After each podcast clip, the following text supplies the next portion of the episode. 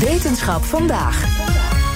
Meren en sloten zijn belangrijke bronnen van methaanuitstoot. En van die methaan, ja, daar willen we vanaf. Kunnen we daar dus ook iets aan doen? Een promovendus van de Radboud Universiteit baggerde tussen de beestjes naar een oplossing. En wetenschapsredacteur Carlijn Meinders, die weet daar dan weer meer over. Hey Carlijn. Hoi. Hoe groot is dat probleem eigenlijk met die meren? Ja, dat is een flink probleem. Uh, Tom Nijman, de promovendus die het onderzoek deed, vertelde dat 20% van de klimaatopwarming door methaan wordt veroorzaakt.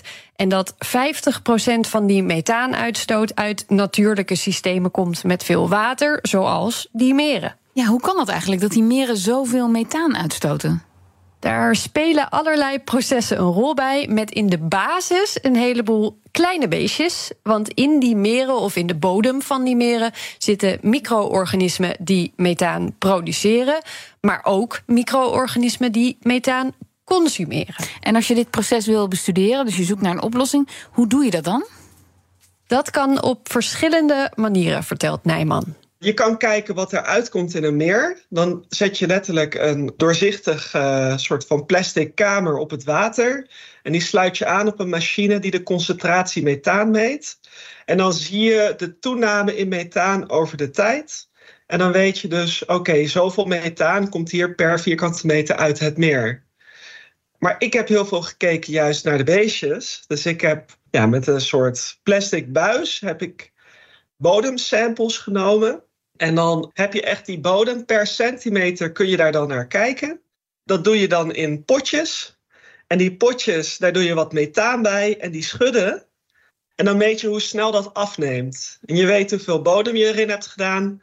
En je ziet hoe snel het afneemt. Dus dan kun je berekenen hoeveel methaan er per gram bodem wordt gegeten, wordt geconsumeerd.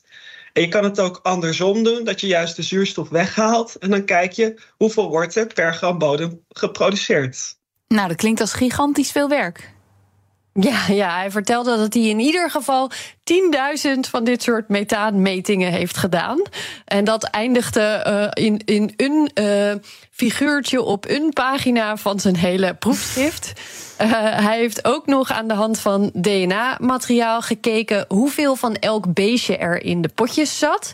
En waar het dan door kwam als het er veel waren. Ligt dat bijvoorbeeld aan de voedingsstoffen in dat stukje bodem?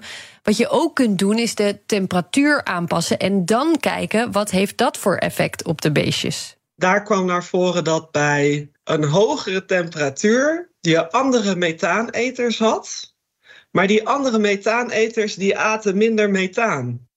Dus wat je zag was dat bij een hogere temperatuur waren er in totaal meer methaaneters, maar per gram bodem werd er niet meer methaan gegeten, omdat het een ander type methaaneter was die minder methaan at. Hmm, dat klinkt als slecht nieuws.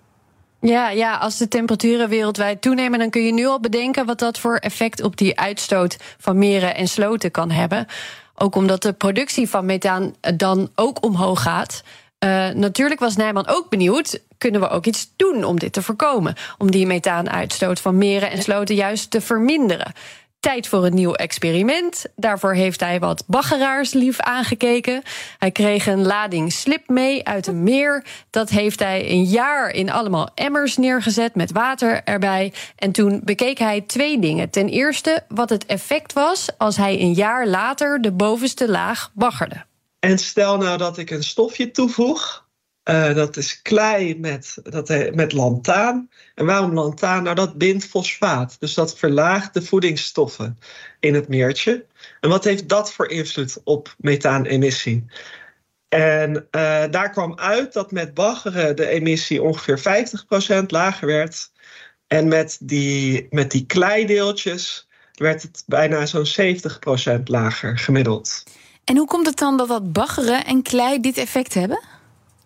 Uh, Nijman vertelde dat dit vooral de hoeveelheid voedingsstoffen beïnvloedt. En de belangrijkste drijvende factor voor methaanuitstoot in meren, dat zijn die voedingsstoffen en temperatuur. Die voedingsstoffen kunnen uit de landbouw komen. Dat is een andere knop om aan te draaien. Of uit plantenresten op de bodem. En dat baggeren haalt die resten eruit.